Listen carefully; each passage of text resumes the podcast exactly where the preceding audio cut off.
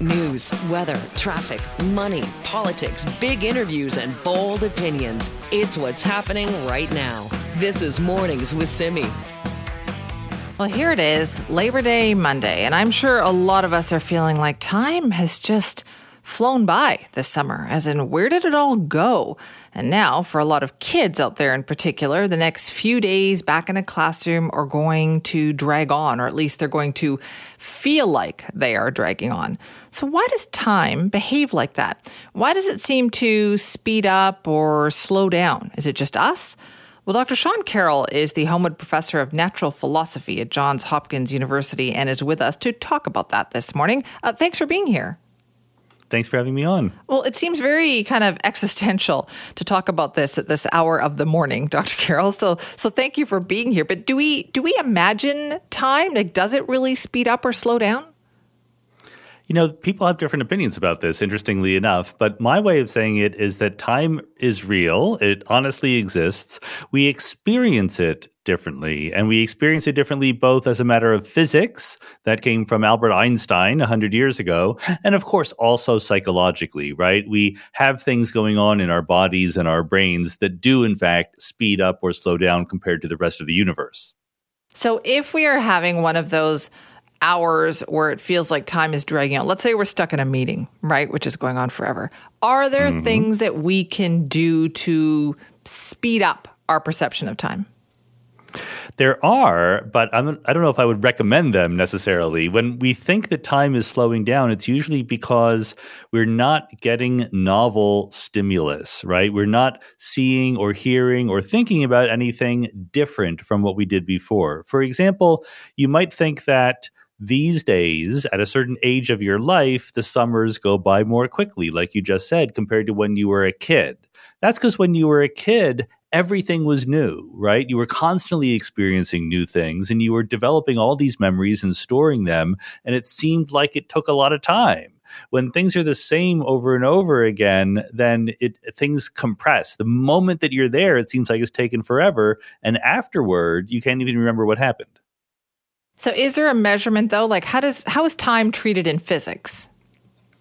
In physics, we talk about the relationship between different things. So we talk about how many times the Earth rotates around its axis versus how many times it revolves around the sun to define a day versus a year, right? One way of thinking about measuring time is that there's a whole bunch of things in the universe that repeat themselves. They go back and forth, like the Earth rotating, it returns to where it started, and they do so in predictable, reliable ways. And anything that does that is a clock. And so the universe is full of clocks that are all more or less reliable compared to each other. And then we can think about what are the more reliable ones, what are the less reliable ones. So there's time as we measure it in physics, and then there is our perception of time. Yeah, and we know a lot more about time as we measure it in physics than we do about our perception of time. Human beings are way more complicated than the physical world. In physics, we can always simplify things down, right? We can talk about a pendulum rocking back and forth or the sand running down an hourglass. And in very simple situations, we can solve everything exactly. That's the miracle of physics that someone like Einstein can give us an equation. And 100 years later, that equation is still true true and still predicting things that Einstein himself never imagined. And that's how we are able to understand time at the level of physics. At the level of psychology or neuroscience or biology, there's an enormous amount we still have to learn about our perception of time from moment to moment, our perception of time over years, how we age, how we metabolize. These are all fascinating topics that researchers are still digging into.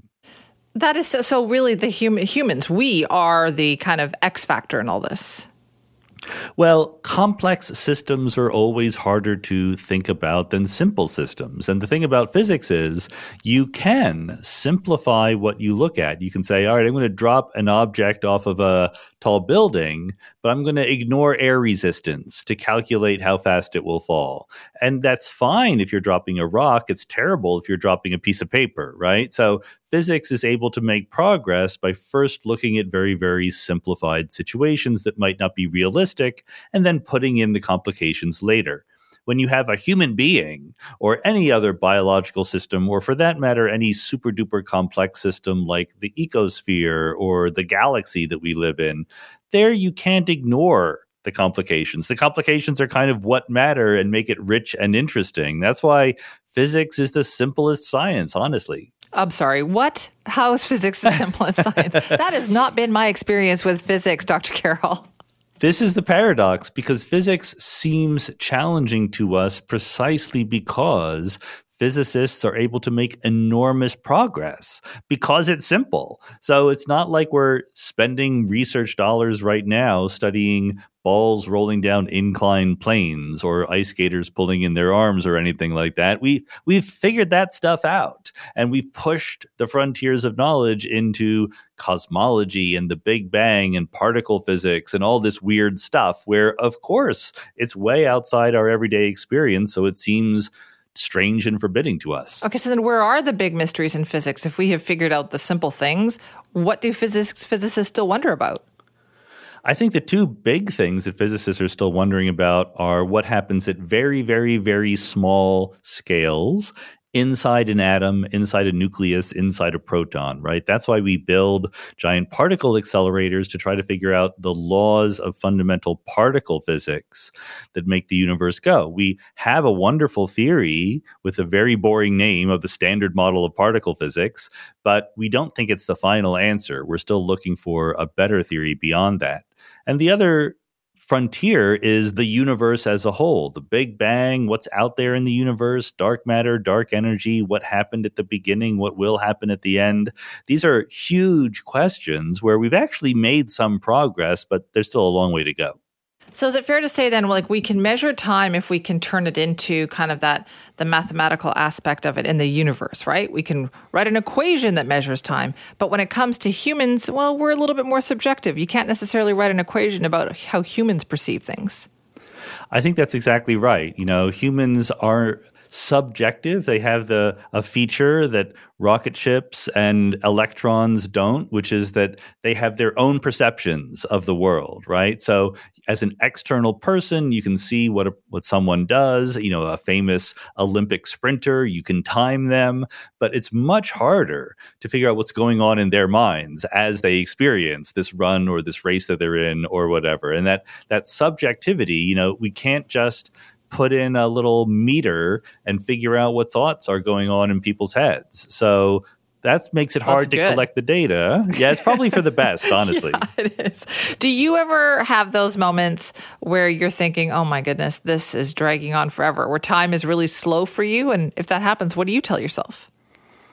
All the time, to be honest. You know, the word time is the most used word in the English language, the most used noun, I should say, because it's everywhere. You know, you when we uh, organized this talk on the radio, we had to say what time it would be at. The concept of time is absolutely central to how we organize our lives. And yet we're still not completely good at mastering, you know, making sure we experience the right amount of time. You know, this movie seems to be dragging on. Other times we're having a great time and it seems to go by very, very quickly. I, I suspect there's nothing we will ever do to fix that. I think that's just part of the human experience. Unless you can write a mathematical equation about it. I can't do that yet, but I would let you know. Please do. We'll have you back on the show. Dr. Carroll, thanks for your time. Thanks very much for having me. That was fascinating. That's Dr. Sean Carroll, Homewood Professor of Natural Philosophy at Johns Hopkins University, talking about the passage of time. That is so true about about well us, about humans, right? We are subjective, so we experience time differently, even though time itself can be written as an equation. We can measure it in a scientific fashion, not necessarily, though, in our minds. This week is a good week to talk about that because I know a lot of people are thinking the fun times, the fast fun times of summer are over as kids, parents, teachers, everybody heading back to school this week. And we'll be talking more about that. If you want to weigh in, send me at cknw.com. This is Mornings with Simi. Feels like I haven't talked to him in forever, but our contributor Scott Shantz is with us this morning. Hi, Scott. Hi, I feel the same way, Simi. I'm so excited to be here with you this morning. This is great. I also forgot about how cheery you are at this hour of the morning. Right? I thought Isn't I was chipper. awesome. Whew. And you know what else we have to celebrate is uh, men's Canadian basketball Yes. team punching their ticket to the Olympics. Thank you for bringing that up. I, I was going to talk about it with Daria, and I forgot because I want to give the team the shout out. Oh, yeah. amazing! They haven't qualified in more than twenty years since the Steve Nash era. Yeah, yeah, yeah. And it was a it. tight game, too. This was yesterday. Uh, I was hosting yesterday morning, and we may have had the TV on in the background because it was like, maybe. it was exciting. They were down by like 10 points for a lot of it. How yeah, it was about really that great. Shea Gilgis Alexander? Like amazing. Also, a good sign that tells you what, what the state of basketball is. Like you know, the Toronto Raptors are coming to town for their preseason game, and they do this. They've done this many times over the years. Yeah, I went to one actually back back when, and it was so great. It's amazing. It's a f- really great experience. I have gone every year when they have come, Scott, except this year I couldn't get a ticket. you know what? Some of the tickets, the day that they went on sale, the pre-sale tickets for that pre- game, I had the pre-sale Yeah. code, so I had the ticket, the code for Wednesday like tickets, not twenty Friday. five hundred bucks to buy a ticket Couldn't to that it. game. It's a preseason game. Like I've been making this argument: bring back the Grizzlies or or a team to That- Vancouver. we have the was market. a sign to me that things have changed because I've usually had no problem getting a ticket.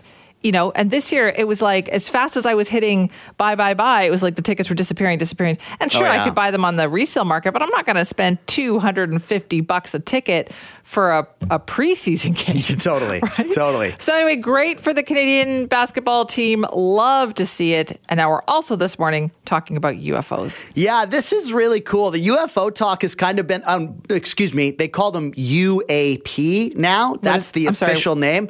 We're changing Like, the name of UFOs. They call it's called UAP, which stands for Unidentified Anomalous Phenomena. I, I don't know exactly why the change, but they've just changed because I guess UFO includes like um, hot air balloon or whatever, the, the various things. But anomalous phenomena it means like they're being piloted or s- essentially by something, somewhere, someone. So uh, the American government has released a website that has eight videos of what they they call UAPs from a, a number of years. And the idea behind this website is that people in the military can also submit videos. Civilians can't. We can see it, but people in the military can submit videos and say, hey, I saw something similar, I saw something similar. But they've also made it public so we can go on and see it. And, you know, so people are sharing these videos. Here's a little clip from one of them. This is from an F 18 from 2015. So you can hear them talking on the radio. It's just a short clip. There's a whole fleet of them. Look on the ASA. My gosh. They're all going against the wind. The wind's 120 knots from the west. That thing, dude. That's not our LNS, though, is it? It's not. That is the LNS, dude. Well, if there's like... Look at that thing. It's rotating. Nickel 6-1 Tango. So you can tell that these guys don't. They, military people talking about Yes, this. yeah, that they don't really understand what it is they're looking at. But in the video, you know, it's all grayscale and it's this is a little black dot in the distance that's kind of moving around and stuff. I don't know. It's not really convincing, but I don't need to be convinced, Simi, because I'm a believer. Of course you are. What are you not? No, I, I. It's so funny you say this. I just had this conversation at my house, maybe yesterday, sometime this weekend, where I was asked that question: Do you think there we're alone in the universe? And I said, No, I don't think we are, because I mean, how can that be? It course. just mathematically, Yeah. that just doesn't make sense to me. Uh, but you know, if they're coming here and spying on us, like we are their reality show, sure, okay, great. Yes, I'm sure it's happening out there. Yeah, my my my take is that these things are real and that they're coming here. Uh, but I don't. I'm not like scared. I don't think they're dangerous because if they've been coming here for years, they could have taken us out a long time ago if they wanted to. They haven't. Uh, they obviously have much better uh, technology and flight capability. Uh, you know, so that they can zoom in, check us out, and like zoom out. We're not that advanced yet. Uh, another theory, Simi, that I kind of like to what we were talking about just a little bit earlier with time is that the aliens are actually us from the future coming back to tell All us right, something. now you're getting carried away.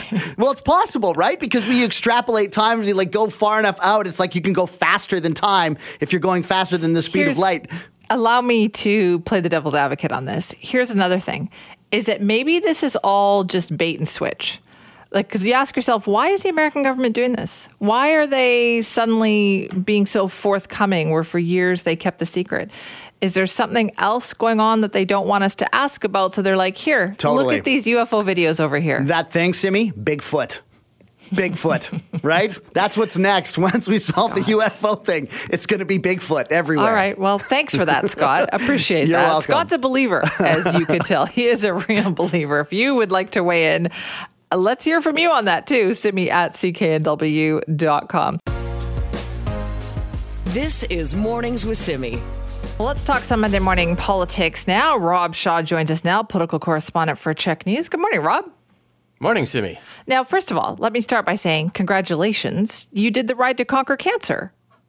I did, yeah. That was a lot of lycra that was necessary to pull that off, but I, I managed to do it. It was a it was a lot of fun. Seven million dollars this year uh, for the tour to cure was raised, and uh, and yeah. But more importantly, I, I went from a non biker, a guy who didn't even own a bike six months ago, to a to a full fledged cyclist. Okay, So- this is why so- I'm so fascinated by this because I know this about you. I know Yeah. that you went from a non biker, and this was a challenge that was just thrown down to you, and you decided, hey, why the heck not? Well, it was um, Advanced Education Minister Selina Robinson, whose uh, cancer had come back, uh, and she. I asked if there was anything I could do, and she said, "Join my Tour to Cure team." And I said, "Sure, yeah, sounds good." And I didn't. I mean, I I googled it later, and I was like, "Oh, that that looks Like, what did I get myself And- into? Yeah, but you know, it was it was a nice challenge, something to do over the summer, and and got me out on a bike, and so now I'm just another cliched West Coast cyclist uh, Wow. out there on the road. So Are you that guy now? I, I don't know. I think Vaughn's that guy, just in general. But Vaughn uh, on a I'm- I'm bicycle? I don't think guy. so. I don't think Vaughn on a bicycle. Uh, unless it's the stationary bicycle in his basement, that one I can see because he talks about That's that true. one. So, are you That's are you true. into biking now? Would you say this is something that is going to stay? Would you do it again? I would, yeah. But uh, look, I don't know what biking's like in the rain, so I'm about to learn that and discover that. And I don't know how you. I mean, you need to have a different constitution to keep that going when it's cold and rainy and a whole new set of gear. So I'll see if I can see that through. I'm not sure I'm a fair weather biker or not, but it was a lot of fun, and uh, yeah, it was good. You're right. The weather makes a huge difference. I once trained to do a marathon um, for the Arthritis Society as a fundraiser, and this is 20 years ago plus we're talking about. But I trained in the winter months. So I trained like September, October, November to do the Honolulu Marathon in December. And you know what? All the people that I trained with, like we all had issues because we had trained in this cold, cold weather. And then obviously it was not cold when we did the marathon, and it was it was so much harder. Did you get hooked on marathons after that? No, Okay. no, no, Rob, no, no. That was a one and done. Oh, when people talk about it, I go, I've done one of those, and I had no desire to do one ever again. I You can checked it off the the bucket list. Yeah, that's Yeah. right. That's right.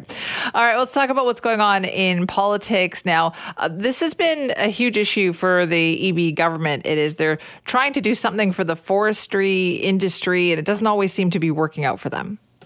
Yeah, I mean it's Labor Day, but uh, it's not a happy Labor Day in Crofton at one of the mills, uh, or just in general in the forestry sector. I don't know if you remember back in January, but they had a big mill closure in Prince George, and the Eby government was trying to figure out how to tackle the forestry sector with 300 people laid off. They were under fire for not doing enough, and so they showed up in Crofton, to which is this tiny little town uh, south of Nanaimo to announce $18 million in taxpayer funds to help save 100 jobs.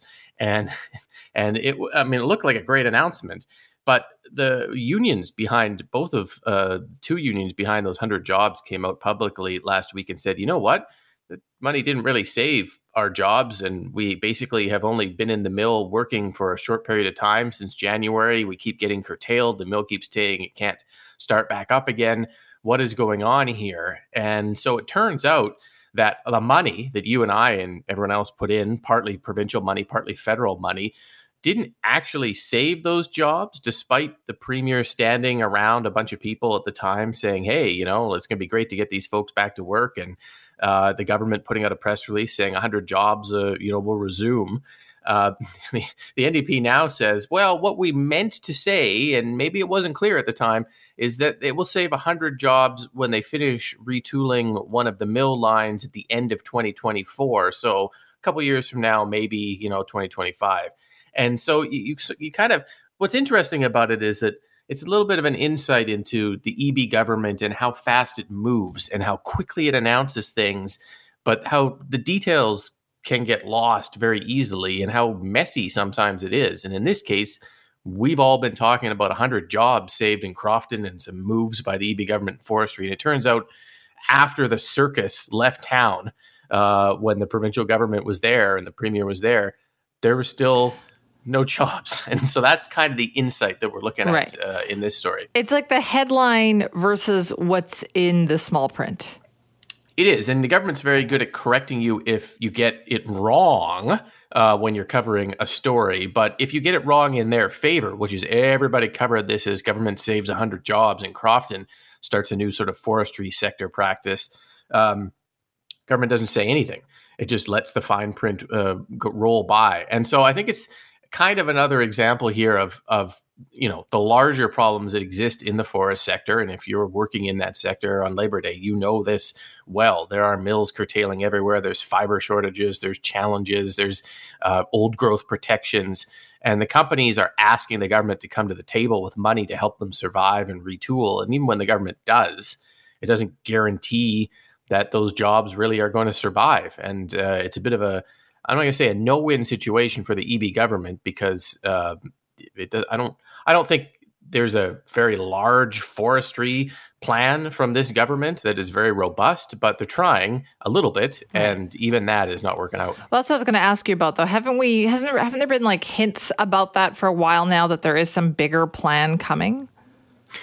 The, well, the NDP, the current NDP government's forestry plan is an old growth protection plan. That, that's basically it. There's not really much of anything beyond, you know, saving old growth and working with indigenous communities to, you know, develop uh, forestry options with them. That that is the emphasis of government. You know, cutting down more trees or even cutting down trees at all is not really something that this government is is super keen on and you don't see it out there trying to to drum that up what they're trying to do is sort of make partnerships with indigenous communities and alter the sector in a way that it's creating different products with the very sort of limited wood that is left. And that that seems to be the entire plan for the sector. And the company you know this government's had a very contentious relationship with forestry companies. It thinks in general that they're large they're greedy and that they are only out for themselves and not really worth partnering with.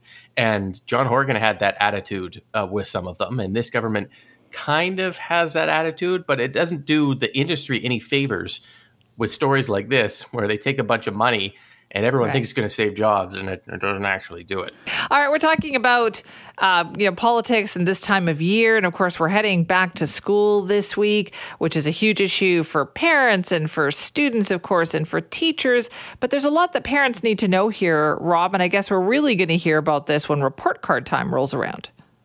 Right, report cards uh, and the contentious sort of decisions the government have made uh, this year about it uh, will really be felt by parents. If you were uh, thinking that your child was going to come home with a report card with a A or a B or a C or those kind of letter grades, this is the year the government has changed that for grades, uh, you know, kindergarten to grade nine. You will not get those letter grades uh, for your child's report cards this year. You're going to get something different emerging, developing, proficient, extending. Those are the terms that will replace the letter grades. Uh, this has been slowly kind of rolled out since some curriculum changes a few years ago. Half of the province uh, already has this, the entire province will have it this year. So you will only get letter grades if you are in grades uh, 10 to 12. And, you know, opinions vary about this move, but when government consulted with a, a bunch of the different uh, stakeholders in this uh,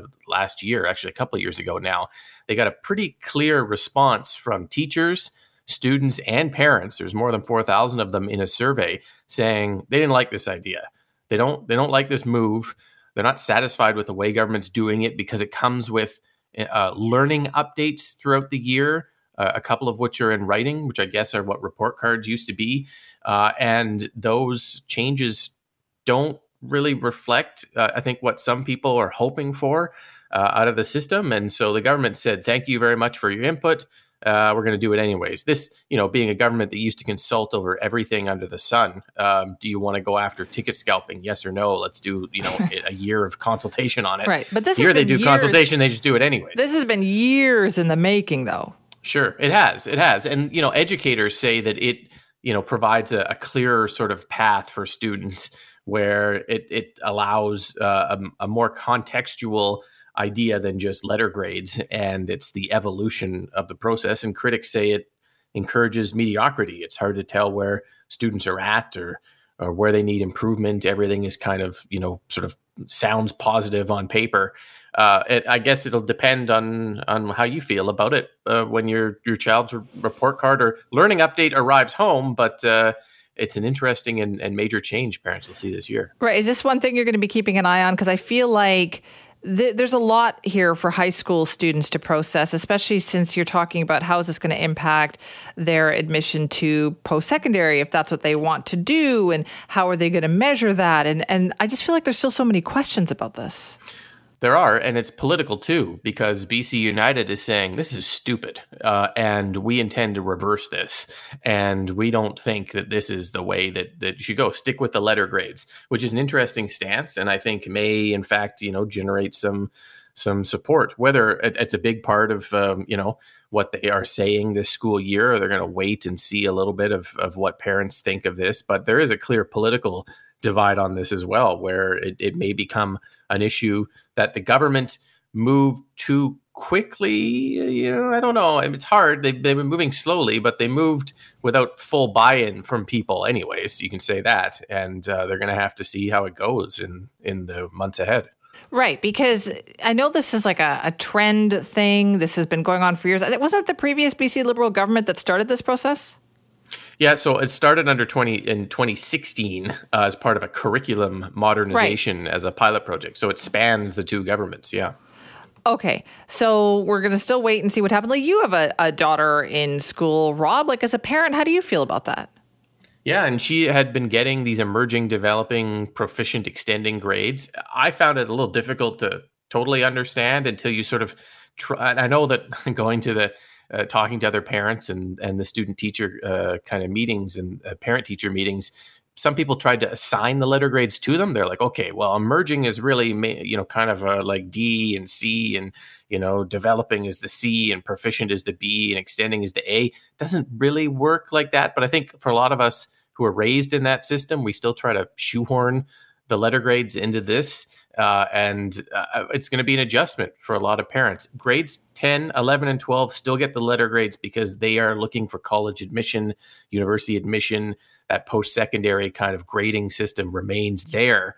But for everybody else, we're going to have to get used to trying to understand what uh, developing and proficient means. Um, and uh, maybe for better or for worse, depending on where you are uh, on this debate. Right. So the grade nine class this year is the one that it's going to be a huge transition because they would have had letter grades in grade eight. They're not going to have letter grades this year. And then they're going to have mm-hmm. letter grades again next year when they go to grade 10. Yeah, free year. Do whatever you want. I mean, that's basically. no, don't. Oh, wait. Rob, don't. Wait. Do not, do not tell grade nine students to do whatever they want.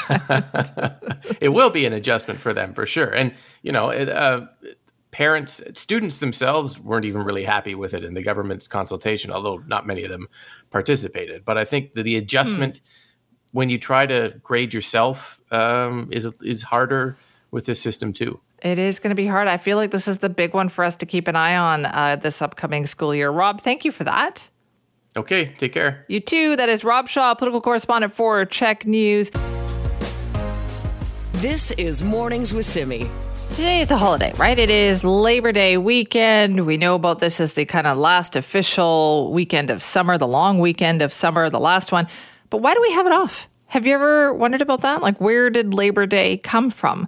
Well, in the United States, the first U.S. Labor Day happened back in 1882, and it was President Grover Cleveland who established it as a holiday in 1894. But what about us here in Canada? Where did Labor Day come from? Why do we even have this as a holiday? Well, to talk about this with us this morning, Dr. Stephen Tufts is with us, a professor of labor geography at York University. Thank you so much for joining us. Thank you. I'm actually at the Labor Day parade right now. Ah, okay. Good to know. So tell me about the Labor Day parade. What is the origin of our Labor Day? Well, I mean, as you said, it has a long history, and it really grew out of wanting some recognition for the shorter workday movements in the late 1800s.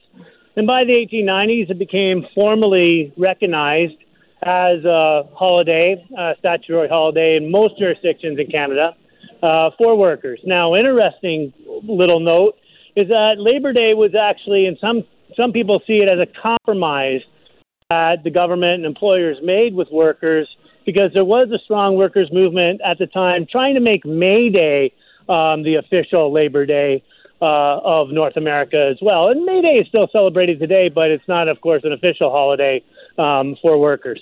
Okay, so what is the difference then between the two? What was the differentiation? Ah, that's the interesting one. Labor Day is seen as a little bit more formal uh, as a recognition of the sort of acceptable labor's movement coming out of the struggles for shorter work days. But May Day, the origins of May Day, was uh, developed by the International uh, Workers of the World as a recognition of the Haymarket massacre that took place in Chicago um, in the at that time. So it was seen as more of a more radical uh, demand for May 1st than the labor holiday, which was recognized by the state. Okay, so what was a workday like at that time in the late 1800s that we would need to have a day marking a shorter work week? Well, you got to remember that uh, unions were only made legal uh, in Canada and other jurisdictions at this time. Before any kind of organization was deemed illegal. So you had the legalization of unions, the forming of larger uh, workers' organizations such as the Knights of Labor, but they were struggling for things today we take for granted, such as shorter work weeks, uh, one day off, and limits on the working day, nine hours and eight hours. So you can imagine being in a position as a worker where you are actually told it doesn't matter if you're a 12 year old child or a 60 year old woman, it does that you have to work a 12 hour shift because the employer and the factory de- deems it necessary. Okay, so I think we've forgotten a lot about this, though, haven't we?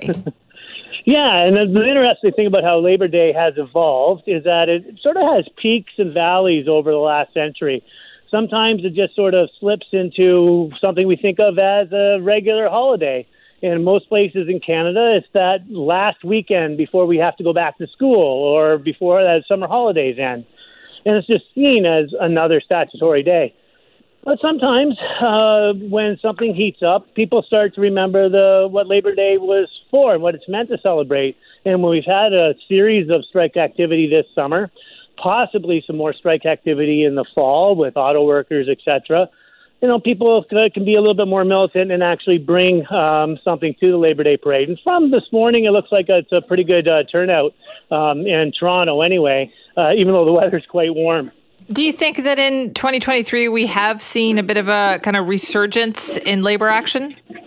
Um, the answer is yes and no to that question. Yes, we have had more strike activity and work stoppages and workers turning back collective agreements and organizing, a slight uptick over the pandemic year. We're probably going to lose about 2 million person days uh, to strikes and work stoppages this year. But compared to the middle 1970s, early 1990s, 80s, sorry, when workers were, were we were losing 10 million person days per year to strikes with a much smaller labor force, I think we have to sort of hold the militancy in some kind of historical perspective as well. Okay, so what does that tell us then? If, if the early 80s, you know, late 70s was kind of a hotbed for this, did things change? Did things improve for the worker over that time? Well, this was a time where there was a lot of attacks on the labor militancy to sort of reassert the power of employers. So you had Ronald Reagan uh, firing all the air traffic controllers. You had Margaret Thatcher, uh, nat- or, sorry, privatizing the coal industry in Britain. You had a lot of attacks on labor at time to push back against that militancy uh, that was threatening profits of labor. The question is, will we, will we ever get to that place again? Well, right now we are seeing a place where the labor markets are quite tight. Workers have some power.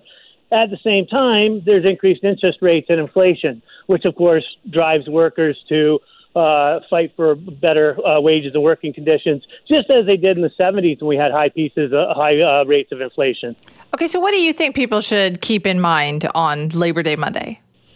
Well, I think people should enjoy themselves, enjoy time with their friends and their families. Um, it is a day that we uh, is a day off for a lot of people. Not everyone. You get some people, of course, have to work on Labor Day. But I always think it's important that we uh, acknowledge what the roots of the holiday are and realize that it was something that was fought for. Uh, it isn't something that was given to us. Uh, having these days off, having time off, is something that workers have always had to struggle for not it's not something that's just been given to them because of uh, nice uh, bosses. Right. People tend to forget that too. And and there's still some strike action going on too, right? Like just look at the whole Hollywood strike that's happening. Oh yes, I mean, and uh, we've talked about this before. Uh, the, that strike is a long strike. Um, it's an existential strike because workers are actually fighting for their right to exist in many ways because of the role that AI may play in script writing or um, maybe help us not replace professors and radio hosts, but maybe someday that might be possible too. So these workers are struggling to sort of get this uh, technology regulated um, as we go in, into the future. Right. So guarantees we're still going to be talking about this issue for sure. Dr. Tufts, thanks for your time. Thank you very much. Thanks for having me. Happy and Labor Day. Happy Labor Day and enjoy the parade. That is Dr. Stephen Tufts, professor of labor geography at York University. And yes, in some areas, there is still a Labor Day parade. Uh, lots of history when it comes to Labor Day, as Dr. Tufts is pointing out to us. If you want to weigh in, simi at cknw.com. This is Mornings with Simi. It's been around for decades now, but this year's edition of Burning Man, which is a kind of an arts festival in the middle of nowhere in Nevada, is getting a lot of attention, mainly because of the weather and the conditions and the fact that 70,000 people kind of trapped there right now. They can't leave. They've closed the roads in or out because of the muddy, muddy conditions there. And so now it's all over the place. My question is why? Well, that's what we hope Scott Shantz is going to help us with this morning, right, Scott? I, I hope so because I like I I'll be straight up. I've never been to Burning Man. My wife and I had plans to go and then ended up getting pregnant and thought that it was probably not a good idea probably. and now it just hasn't we haven't been able to go. But we have some very close friends who've been going since the very beginning beginning, and they go every year, and sometimes they bring their kids and they try to convince us to go with them and stuff. So I've heard all the inside stories. My friend, like, he runs one of the camps and stuff because, like, they have these little camps that are kind of like little cities. So I'm very taken with the idea of Burning Man, and I, um, I, I'm the type of person that it would attract. You know, like I would go if we had the resources to. Really? Why? Why? What is it? What about it appeals to you? Okay, so and I I want to preface. I wanted to go to Burning Man like ten years ago, right before we had kids. Now I oh, you're don't saying now think it's jumped I the shark. go. You're I think you... it's jumped the shark a bit. Right. I think when this is it's very like, convenient for you, Scott. Exactly. I was into it before it was cool. Oh, of course. Simi. Uh, but I think the thing that has attracted me and so many other people to it is this idea of um, escapism from regular society. It's like we're going to go out into the desert and we're going to do all the drugs we want and be as hedonistic as we want and as crazy as we want for like a week. Gotta tell you, sounds like my nightmare. And but it's just this idea of like breaking free and no consequences and you can kind of do whatever you want. And a lot of it is like really peace, love, hippie, you know, and then the other side of it is like drugs and and um, debauchery and all of that. But they say you have everything there. You want to do early morning yoga classes, you can do that. You want Right. to rave all night, you can do that And too. also, they don't operate on cash either. Correct. There's no money. It's That's like right. bartering or performing or whatever for your for yes. your goods. The only thing that you are not allowed to purchase or like or or like you say barter or ask for is water. Everybody's supposed to be responsible for their own water because they're out in the desert. Everything else is supposed to be given, and some people give away uh, like. I don't know, music or drugs or uh, costumes, bicycles, goods, all that type of thing. Other people give services. Like there's one woman there, she's a nurse and she set up a hospital because, of course, there's 70,000 people out there for this big event. People end up getting hurt. And she was like, one of the things I will do is provide care for people. And uh, so what's happened now this year is it's in the desert and it's rained so much and flooded there that it, you can see it in the videos. The, the ground has literally become like cement. There's pictures of big Jeeps and trucks. And, you know, you have to think that it takes months to build this thing. They build these big art installations. This is the, the main idea behind Burning Man, if you're not familiar. They build these big art st- installations. Everybody parties around them for, you know, a week, and then they burn them all down. It's sort of this idea of saying, like, we create and then we don't need it, like, uh, give it back to the earth or, or whatever it kind of is. We've all celebrated it, but at the end, it's all kind of meaningless, I guess. I don't know. But so they have big U-Haul trucks and like stages and, you know, think of like executing something like the Olympics because there is th- like that level of Right. of But they are used to conditions that are very dry and very Yes. dusty. So these trucks are like getting stuck in the mud and they can't get out. And the walk from Burning Man out to back to civilization is about five miles, so maybe like eight kilometers. And a lot of people aren't going to leave their stuff behind, their tents, their vehicles, and stuff. So they're just staying there and they're stuck there and they don't have enough food to sort of last throughout the week. And uh, they're running out of water. And some of them are still just saying, whatever, let's just party, let's just keep it going. But I think one of the reasons that the rest of us, Simi, are so taken with this is because, like I said, when it jumped the shark, Burning Man has sort of become this like uh, playground for the uber rich. You know, like That's peop- my problem with it. yes, Yeah. like people like Mark Zuckerberg and Elon Musk and a bunch of celebrities and you know, Katy Perry and all these people have famously like flown in to Burning Man, stayed for a week, and then flown out. And all of those people now have been helicoptered out of there because they're Well, rich sure. and wealthy and stuff.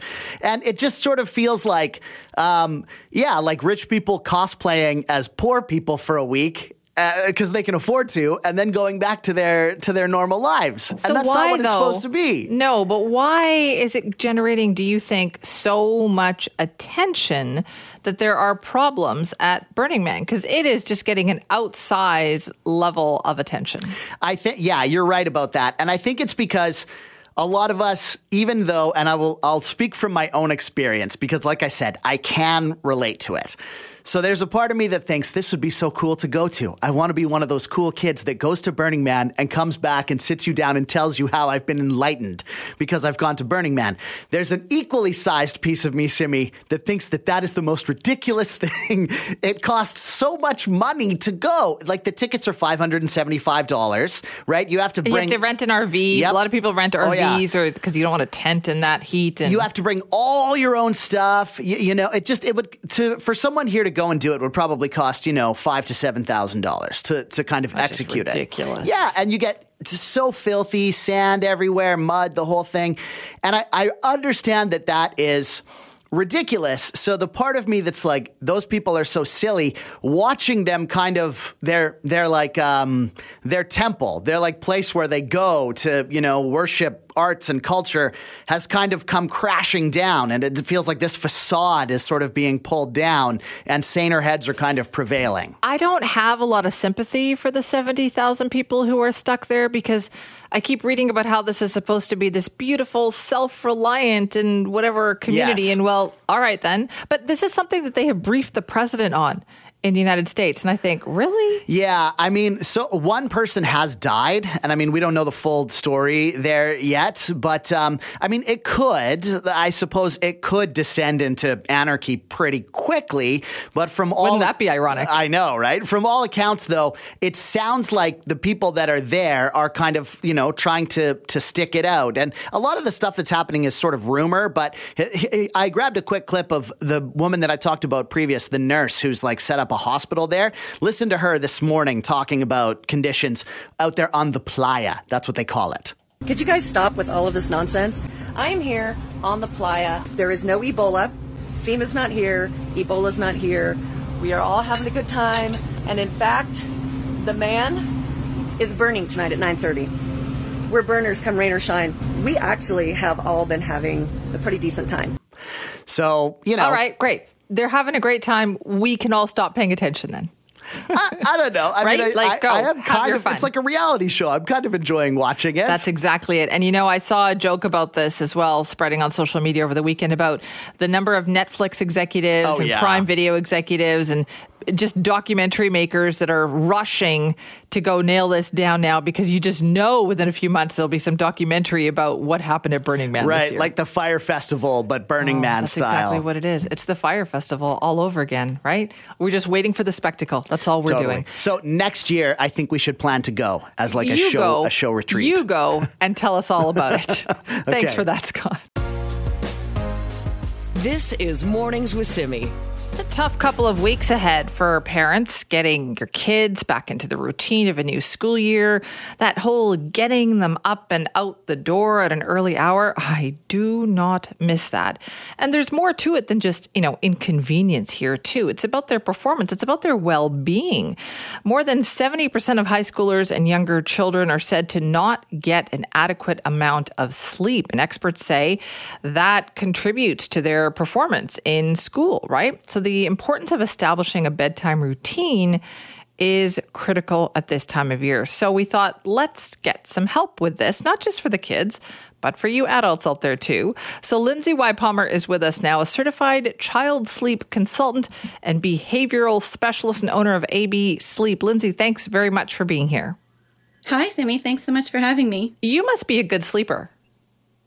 Well, you know, um, I'm a medium sleeper. I recognize the importance of it, but I think myself and a lot of other sleep coaches will tell you we also have to tell ourselves to go to bed when Aha. it's time. you Okay, know? so what is Yeah. your bad habit then?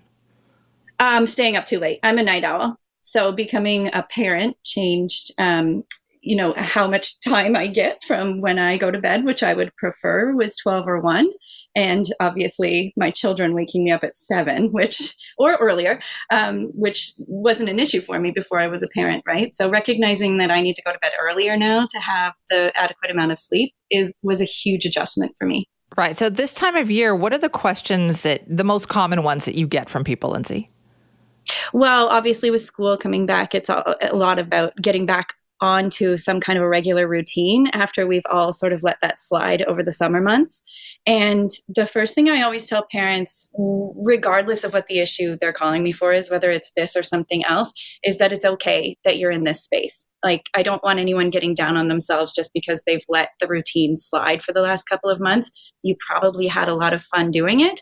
Enjoy that time. And now it's time to get back on track. You Okay, know? but if we're thinking about it today, is it a little bit too late? Like, should we have not started maybe last week? Potentially. I don't think anyone would regret starting last week, but I, I also don't want anyone, you know, injecting a bunch of guilt into their mind just because they didn't. It's definitely not too late. Okay, and so let's say we're starting today. What do we need to keep Okay. in mind? First of all, it's light. Um, you know, the sun is still going down somewhere around eight o'clock where I am. And so it's really hard to ask kids to go to bed before the sun has gone to bed.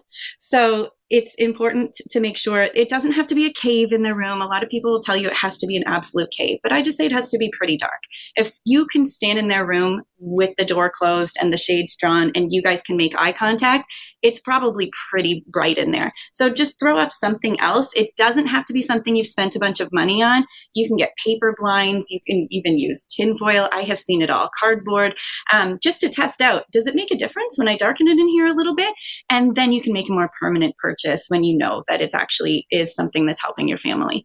So light is number one for me, uh, just to make sure that kids understand, hey, it is dark out, and we are asking you to, you know, wind down now and stay in bed. That's Okay. number one Okay, what's Yeah. number two? recognizing how much sleep your kiddo needs. So a lot of the time, um, we c- think that we need to push our child to this point of exhaustion before they're ready for bed. And I often end up telling parents, I actually never want you to see your kiddo at that point. I shouldn't say never, there are always extenuating circumstances, but on an average day, we are looking to get our kiddos into bed before they seem really tired. And so when we are waiting for them to look exhausted, we've probably pushed them at least an hour past when they should have been tucked in. So recognizing that we're looking for signs to, to see that they have enough sleep. Are they well rested throughout the day? Are they relatively in a pretty good mood? Do they seem like they are able to manage life relatively well for their age? So, if we're talking about a three year old, I'm still ex- expecting to see tantrums regardless of whether or not they've had enough sleep. If we're talking about a six year old and they seem to have a hard time managing, we have a pretty good chance that they are not getting the amount of sleep that they need. And so when we talk about number of hours, it's really tough to say because every kiddo is different. But if we're looking at like the 6 to 13 year range, they probably need somewhere in the 10 to 12 hour a night range. Okay, that's a lot. That is a lot then for parents because, like, that fight to get kids to bed, especially if they're mm-hmm. getting up mm-hmm. at, say, seven in the morning, and you're saying they got to be in bed like at eight o'clock, that's a challenge for a lot of parents. It definitely is a challenge. Yeah. So, another thing that I like to add into that is making sure that we're always talking positively about sleep. It's not going to remove the bedtime battles at all, but it makes it less about, I'm the parent and these are the rules, and more about, hey, man, I love you and I want to do what's best for you. And we, it's my job to help you be as healthy as you possibly can be. And sleep is something that does really good things for our body. And talk about what those things are so that eventually the motivation motivation is coming from inside the child, intrinsic motivation, rather than just feeling like it's some rule that's being forced upon them that they do need to go to bed. No, when you sleep well, you can jump higher, you can hug tighter, you can focus better in school. If we're talking to the older children, you can probably notice that you're better at that sports um, sports activity that you love. Whatever it is that you know is going to motivate your child, sleep probably helps them do that thing better. So, yeah, but what about teenagers? You know- Let, us Lindsay, we got to yeah. talk about teenagers here because this is all well and good for younger kids, but really yeah. the struggle here is for teens because they also do not want to go to bed early. They're probably night owls too, or feeling like it, but they've got to get up early. Yeah, and I sympathize with teens in a big way because I can really remember um, just never being ready for bed earlier. Like I said before, I'm a night owl. And so my body was not ready to fall asleep in time to wake up for school and and be alert and active. Unfortunately, we do see a lot of movement towards you know high school starting earlier and earlier which i definitely encourage parents to stand up against. It's not as bad in canada as it is in the states in certain places but um, of course we need to actually just help kids understand okay well here's the number of hours of sleep that your body should have approximately. And if we subtract what time you need to be getting up to get ready for school this is the time that you should be in bed. Uh, and beyond that, once we equip our teenagers with the right amount of information, it's pretty hard to force things.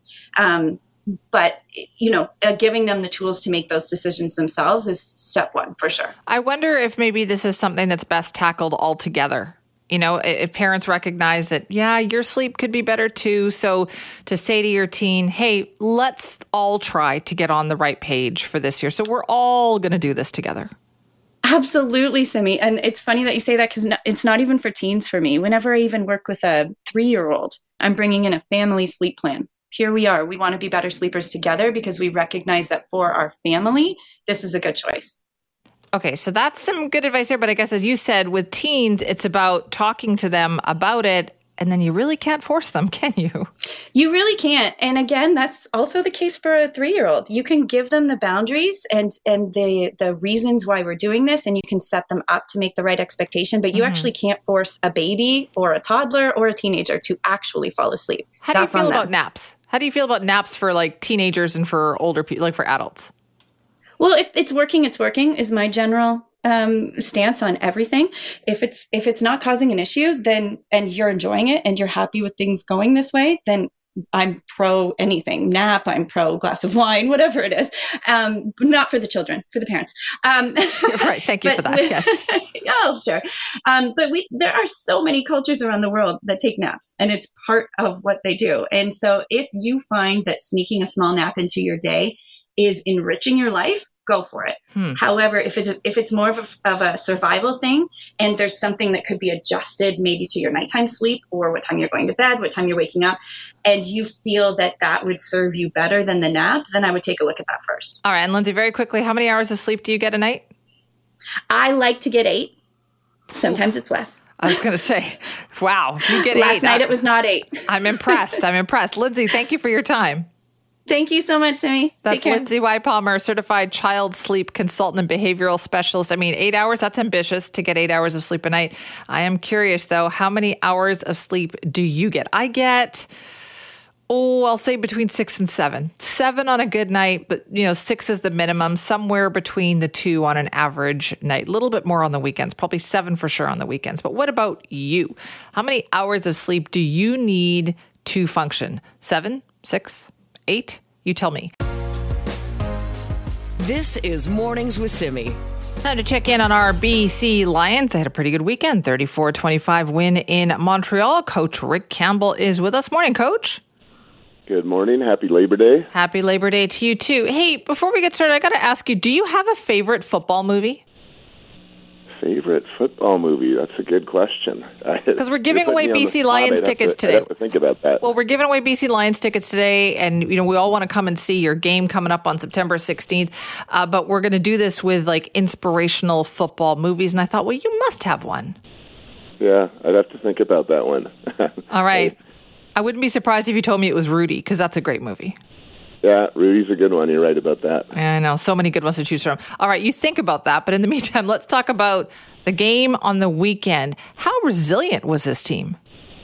Yeah, it was an exciting game. If you're a fan watching football, there was no question that was a very exciting game. But um, that was the biggest thing for me is we were much more typical of ourselves, just our spirit and our fight and our competitiveness. And um, both teams were making plays, but uh, we made the plays at the end when it mattered, and it it was really a big win for us.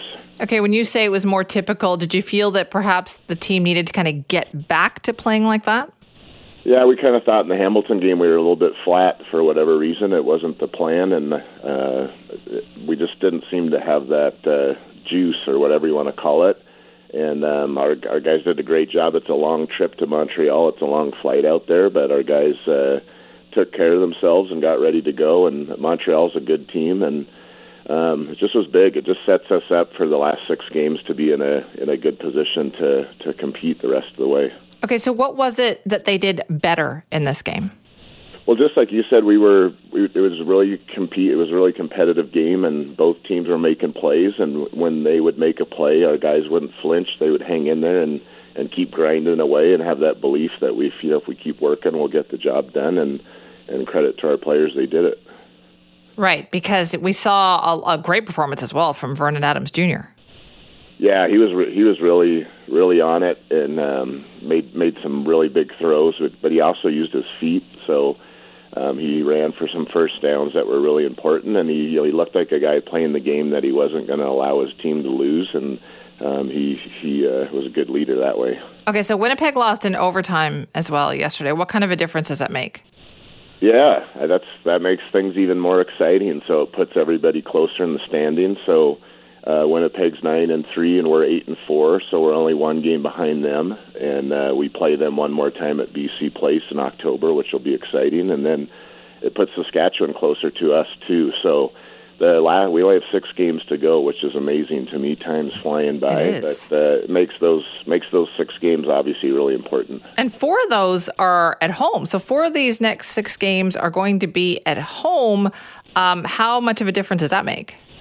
I think it's great. You know, w- number one, we like playing in front of our fans, but also as you go through the grind of the end of the season, is you know we're not going to be on the road as much, so it'll be nice to be sleep in our own beds and and play at home. But um, obviously, they're still going to all be tough games, and so we just need to be ready to go for it. All right, so you are ready. Well, we look forward to it. Thanks so much for joining us this morning. All right, I'll still think about my movie. Yeah, Sorry, I expect an one. answer. I expect. An answer. Okay. okay, thanks. That is Rick Campbell, head coach of the BC Lions. Of course, they won 34 25 in Montreal over the weekend, which is great. And as he mentioned, they're heading into a, a bye week now. So it's the second bye week of the season, but for their next six games, well, the remaining six games are at home. This is Mornings with Simi. There's a lot of stereotypes when it comes to dealing with homelessness and what happens when you give people money to deal with some of those issues. And those are stereotypes and misperceptions that one UBC researcher has been working on, actually. And our Scott Shantz is with us this morning to talk more about that. Hi. Hi. Yeah. Hi, Simi. This is a really, really interesting story, and it's getting a lot of attention, uh, both locally, nationally, and even internationally. So, a group of researchers at UBC have been looking into this into like our bias towards uh, unhoused people and what actually can make a difference in the lives of unhoused people. And uh, essentially, I'll just give you the quick Coles Notes version. What they did is took a group of 50 unhoused people and gave each of them $7,500. That total is $375,000. So that's how much they spent on, on giving a group of unhoused people this money to see what they would do with it and how it would improve their quality of life. Now, before we tell you what sort of happened, they also surveyed a large group of people about what they thought these people would do with the money. 81% of people right away thought drugs, booze, alcohol, I don't know, like just basically are going to spend it on, you know, the things that have kept them in these unhoused um, sort of cycles. But that is not the case. In over 90% of the cases, uh, that led to a dramatic reduction in being un in, in the unhoused lifestyle. So essentially, people spent far less days unhoused, less days in shelters. They had money to uh, pay for security deposits, uh, you know, buy resources that they needed, clothing, food, all of those type of things. The same things that you and I would buy if we were, you know, sort of living check to check and needed to spend that money on those type of things. So it's really interesting how it kind of flies in the face. And f- some follow up research has even sort of said that despite what the article has found, many of those people who thought that they would spend the money on alcohol and drugs still think that. Even though the research has been done to say that this is not what they're going to spend it on, people still think, well, we're not going to give them money. That's the wrong answer when it feels, I mean, it's a small group, 50 people, $7,500 each, but like over 90%, it's pretty clear that like this is what they would use the money for. So I talked to Rowan Burdge. She's the provincial director of the BC Poverty Reduction Coalition. So she has like a vested interest in how these type of things go. And I asked her like, what, like, what is your takeaway from uh, a survey like this and how we sort of move forward and tackling the problem of uh, homelessness and unhoused people? Yeah, so, you know, I think it's a really telling piece that kind of tackles some of the, you know, anti homelessness stigma that we see. Um, you know, one of the biggest barriers to housing for unhoused people is income. And so being able to provide people with the money so they can afford things like a damage deposit, for instance, like a phone so that they can call the landlord back, like all of these small barriers that exist for people who are sleeping outdoors. Um, you can really tackle those barriers with a very easy methodology, and that's just cash. Um, cash can really help people um, access uh, a safe place to stay, and so it's a really great, very simple um, approach, um, but a very effective one. And it's nice to see that reflected in the study it sort of feels like um it, it, this like universal truth you know? It, it sort of reminds me that oh we are all the same. Like what do i need the most? What makes the most difference in my quality of life? Cash. And what would make the most difference in in unhoused people's quality of life? Cash. Be, why? Because we're all humans and we're all sort of struggling yeah. with the same thing. Some of us are just kind of better than others um, an interesting thing that I saw in the article was this note that mm-hmm. um, when people predicted what they would spend the money on, 81% of people assumed or predicted that the money would be used on alcohol, drugs, and tobacco. Um, why do you think it is that we're so quick to assume the worst about people who are unhoused? Yeah, unfortunately, I think, you know, for many, many years, it's been much more easy to sort of problematize or blame people experiencing homelessness rather than, you know, the social systems and supports that have failed to provide safe, adequate, affordable housing for people. Um, and I think, you know, with the cost of living increasing for many folks, with the affordability crisis, with the pandemic, I think more and more people are starting to understand that housing is really expensive and not everybody is making enough to make that work. And so, you know, this idea that you can just really address the housing crisis issue by giving people the incomes that they need. You know, I think CERB was also a good example of like when people received CERB during the pandemic, the poverty rates went very far down, which is incredible. It's like such a basic premise, and yet, um, you know, I think that people are so used to being uh, sort of like putting the blame on individual people experiencing these problems rather than looking at the systemic social problems that exist sort of on a wider level that are actually the cause of these problems. Yeah, and maybe while we're on it, can you can you talk a little bit about some of those problems that you think exist on a wider level? Because it does feel like it's so easy for us to um, point fingers and to say like, oh, if we had this, if this had happened, then that we wouldn't have this issue with homelessness, or if only our government did that thing. When really, I think that oftentimes these issues are a lot more complicated than that. Mm-hmm, absolutely. You know, I think one of the big issues across Canada right now is housing, affordable housing for people. Um, and one of the major, you know, sort of problems is that, you know, we've really focused on market housing and letting the market kind of determine the cost of things. And so affordable housing has become much less accessible to many people, many families, uh, many individuals across across the whole country. And part of that is because we haven't been building non market affordable housing and social housing programs enough, really, over the past kind of several decades. The funding and investment into housing has gone down significantly into the public housing sphere. And now it has caused this problem where housing is much more difficult to come by. And so there's a few kind of basic, you know, basic sort of policy areas that we would suggest would really help support people. One would be build affordable housing. Um, another would be things like providing a baseline of economic security for folks. So, you know, in British Columbia, the income and disability assistance rates are still well below the poverty line. So if you do find yourself needing support in terms of income, you're still only going to be making far below what you would actually need to sort of afford your basic needs. Um, but of course, all of these issues are interconnected, and um, I think it takes you know investment and a sort of systemic approach to tackle these problems that have been been happening and, and continue to exist over long periods of time now. I found this article kind of like you said, very um, uh, liberating, empowering. Uh, could you speak to like maybe like what uh, one of your takeaways is from a study like this? Yeah, one of the things that is really heartening and liberating about this study is that, again, it reminds us that giving people the resources they need, giving people the agency in their lives to self determine, you know, what they're going to do. If we trust people to, to make good decisions for themselves, they oftentimes will. You know, people who are experiencing homelessness, people who are unhoused are in fact people. And that's a really important thing to remember. And I think that, you know, we've done collectively as a society a good job of dehumanizing people experiencing homelessness. And so I think remembering that we need to continue to humanize these people. These are people, individuals, humans who are in a bad situation where they can't afford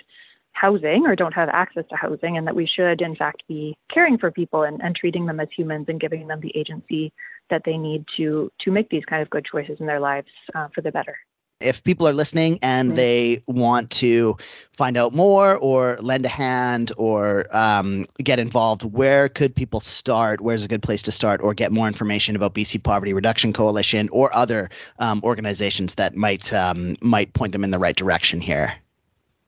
Absolutely, yeah. So the BC Poverty Reduction Coalition has a website. We're on social media. If you just search BC Poverty Reduction Coalition, uh, we'd love to, yeah, get folks involved. And then also, you know, there's many organizations doing really good work all across BC and all across other provinces and territories and lands. So I, I would encourage people to get involved in your local community and, and connect with, you know, there's many, many service providers. There's food banks, there's shelters, there's like many other opportunities to get involved in your local community as well. So we really encourage people to do that. That's Rowan Burdge. She's the provincial director of the BC Poverty Reduction Coalition. And I think that oftentimes, Simi, we look at these issues and we think, oh, it's so complicated. It's uh, multifaceted and we're going to do this and it's not going to work and we're going to create sustainable housing and people are just going to trash it and blah, blah, blah, blah, blah. When really it's like, I think that they just need what everybody needs. Right. I'm so curious about this because you're right about people still wanting to believe the original thought. Right. Right. Because I, I'm, I'm, i got emails on that as you were talking about it. I was getting emails from people who say, "Yeah, I read about it, but I still don't fully believe it." What is that disconnect? Do you think? Yeah, I think that we have this like this will, unwillingness to forgive people for the fact that they let themselves get into a bad spot. You know, I didn't I didn't do that with what I was given. We all sort of started from at least here in in the lower mainland, we all sort of started from a level playing field or at least we think we do, whether or not that's true. And it's like, well, I didn't have to, you know, take a mm-hmm. handout and end up on the street. So why should you get a handout? And we focus on that instead of focusing on, well, it will it will actually make my life better if these people are off the street. But we don't focus on that. We focus on the cause, you know, Yeah. instead of like the end result, which I also find so so hard to, you know, for people to accept. It's also about people who are reaching out for the help. Because if people are reaching out for the help and say that I want my life to change, then absolutely we need to help those people. Because if they've got that willingness to change their life, we should help them do that. I totally, I totally agree.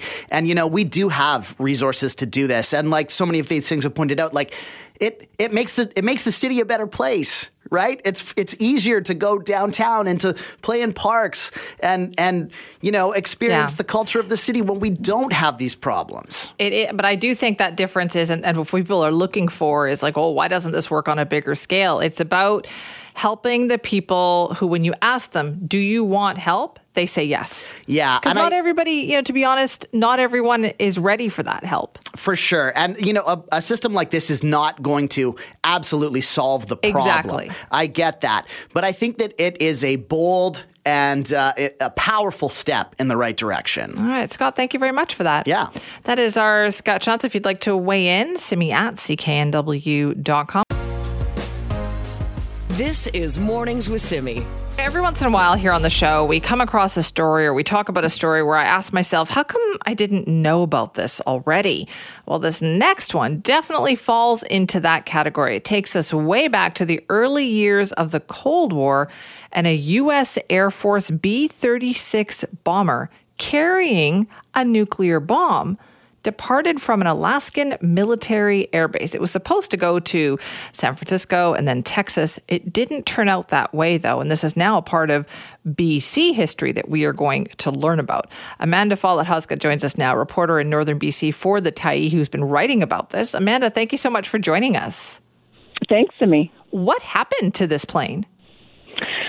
Well, that's kind of the question. It uh, it was flying south along the BC coast. It had strict orders not to go inland and not to enter Canadian airspace. But it was a frigidly cold night. Um, some of its engines, well, it, the whole plane started to ice up. Three of its six engines burst into flames, and the pilot realized he was going to have to ditch the plane. Um, but he was carrying this nuclear weapon. So the question was what to do with the bomb. So he flew out over the Pacific Ocean, somewhere, I think, just south of Haida Gwaii, jettisoned the bomb, according to official U.S. documents, um, and blew it up using traditional explosives. So it would have blown up somewhere, you know, between where the plane was com- coming down towards the ocean and the ocean itself, and scattered across the sea. And then he turned inland, hoping that he could drop his crew somewhere over the BC coast where they um, they could be found by rescuers. And is that what happened? Were they rescued? 12 of 17 crew members were, were rescued in the days that followed. And as they parachuted out, the pilot, who was the last to leave the plane, or said he was the last to leave the plane, set the plane to autopilot. So it was meant to do a big arc over Princess Royal Island, head out to sea, and then they thought it would continue to lose altitude and eventually plunge into the ocean. And that's what everybody thought happened for about three years. And then in 1953, um, the Canadian Royal Air Force was searching for a lost airplane somewhere north of Smithers, and they came across, across the wreckage about 350 kilometers north of where the plane was last seen going down and, and thought it was about to plunge into the ocean.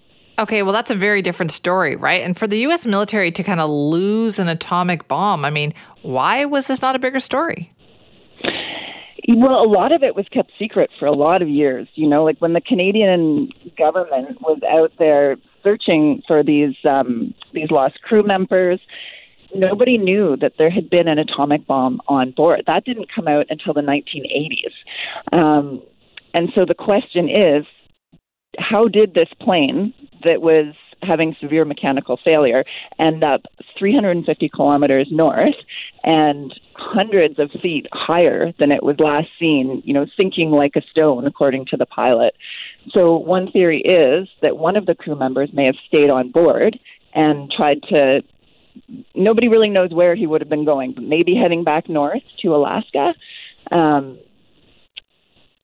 yeah, but the, the U.S. government has never officially confirmed that. And then the question is if he did do that and he risked his life to do that, what was on board that was so important? Well, this is what I'm wondering too then. So do we really know about what the what the cargo was? The U.S. government has been very secretive about it. They have re- revealed very few details about it. Um, the atomic bomb that is said to have been jettisoned, it didn't have its plutonium core. So without the plutonium core, it, it couldn't have created an atomic reaction. Um, that's according to the U.S. government. They say that there was a dummy core, so a, a lead core that was used for training purposes, and that the, the amount of radiation from that bomb would have been minimal when they jettisoned it over the ocean.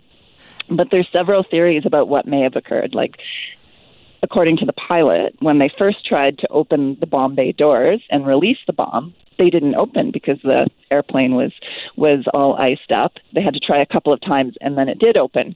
So there's a question around like did it actually open or were they having trouble getting rid of this bomb? Could there have been a second bomb? Or the third question is did they still have this plutonium core on board, not a dummy core, that they were trying to take to safety somewhere. But the U.S. government's been very secretive about that. Um, a lot of those official documents are still classified, so it's hard to know if we'll ever know. So 70 years later, Amanda, and, and there's still not answers on this. Like, that just seems so bizarre, doesn't it? Mm-hmm, it does, and it you know I think the, the U.S. government's official story that they they dropped the bomb, there was really no risk. Um, on the one hand, it does make sense, but it, it brings up a lot of questions around well, why the secrecy and you know how did this airplane end up way you know hundreds of kilometers from where it was supposed to have plunged into the ocean if it was in such such rough shape, and if somebody was flying it what was their motivation to uh, to take it there. So, what kind of reaction did you get when you started kind of digging around about this and asking some questions? Yeah, you know, I, I didn't go to the U.S. Air Force, so it's hard to know what their reaction would have been. But I spoke to Joy Allen. She's a, a local up in the Kispiox Valley. She lives about 50 kilometers south of where the airplane was eventually found. And a lot of locals still talk about this because some locals were hired as guides to take the U.S. Air Force in there after they found the wreckage. The U.S. Air Force actually went in, blew up what remained of the airplane, and actually set off explosives in order to create a bit of a landslide and tried to bury what was left. Um, and and the locals just talk about the secrecy of it all. You know, even the guides that took the U.S. Air Force team in on horseback, they um, they were kept well away from the site. They weren't told anything. They don't know what, if anything, the Air Force crew may have taken out with them. That was back in 1954, so four years after the crash and a year after the actual crash site was found. Um, I, I think there's still just a lot of questions out there. And, and Joy, who I spoke to, she grew up in the valley. You know, she's heard these stories for decades. And she herself, back in the late 90s, thought that she would do an expedition in there to check out the, the crash site and couldn't get any answers. And when she started asking questions, she had a friend in the U.S. military who started asking questions, and she had and he had military guys showing up at his door, asking him what his interest in all of this was. So, you know, going back to at least the late '90s, the U.S. government was still trying to keep a lid on whatever happened up there, you know, whatever was taken out of the site. Um, there are rumors that maybe a crew member was the body of a crew member was found with the with the airplane. Um, but whether we'll ever know, I don't know. You mentioned the late '90s there, didn't they? And you write about this. The Canadian government actually visited the site to make sure, like, we'll mm-hmm. see what was going on here. Right. Well, nobody, even the Canadian government, didn't know until the 1980s that there had been a nuclear weapon involved. And some environmental groups started raising concerns that there could be radiation at the site and that maybe we should check that out. So the Canadian government sent a crew in to investigate in 1997. And this was the first time that anyone had been in there since um, in 1956. A group of surveyors had stumbled across it, but it had been, you know, 40 years nobody had been in. So they went in and they checked it out. Um, they found no radiation, so potentially a signal that there there was no plutonium, there was nothing, you know, no cause for concern. Um, but it kind of opened the door to looting because I think people in the region became aware that the crash site was there. Right, they want a souvenir. They want to go see what's going on. Totally. And one group from Terrace, BC, um, started making regular trips in and taking a lot of this stuff. And this is this is a BC um, cultural heritage site. It's it's pretend, protected by uh, heritage laws. And, and I think their intentions were good, but they started salvaging stuff from the crash with the intention of maybe creating a museum or a display somewhere in Terrace. That never happened. So all these artifacts artifacts have actually been scattered around the region. Um, one thing that made it to the United States was the bird cage, which is the lead carrying case for a plutonium core. Um, so somebody who went in, loaded it into a helicopter, drove it across the border in their car, took it all the way back to Connecticut, and then opened it, um, apparently not even knowing if it if it could be radioactive. Um, but apparently found it empty. So hmm. again, we don't we don't know what was in there. Well, that's what makes your story so fascinating, Amanda. Thanks for telling us all about it this morning. Yeah, I appreciate your interest. Well, Amanda Follett Hosgood has written all about this case. It's on the tyee.ca. Please check the story out. It's a fascinating little bit about BC history that you may not have known about. I hadn't heard about this story, and she writes about it in a lot of detail. So check that out at the tyee.ca.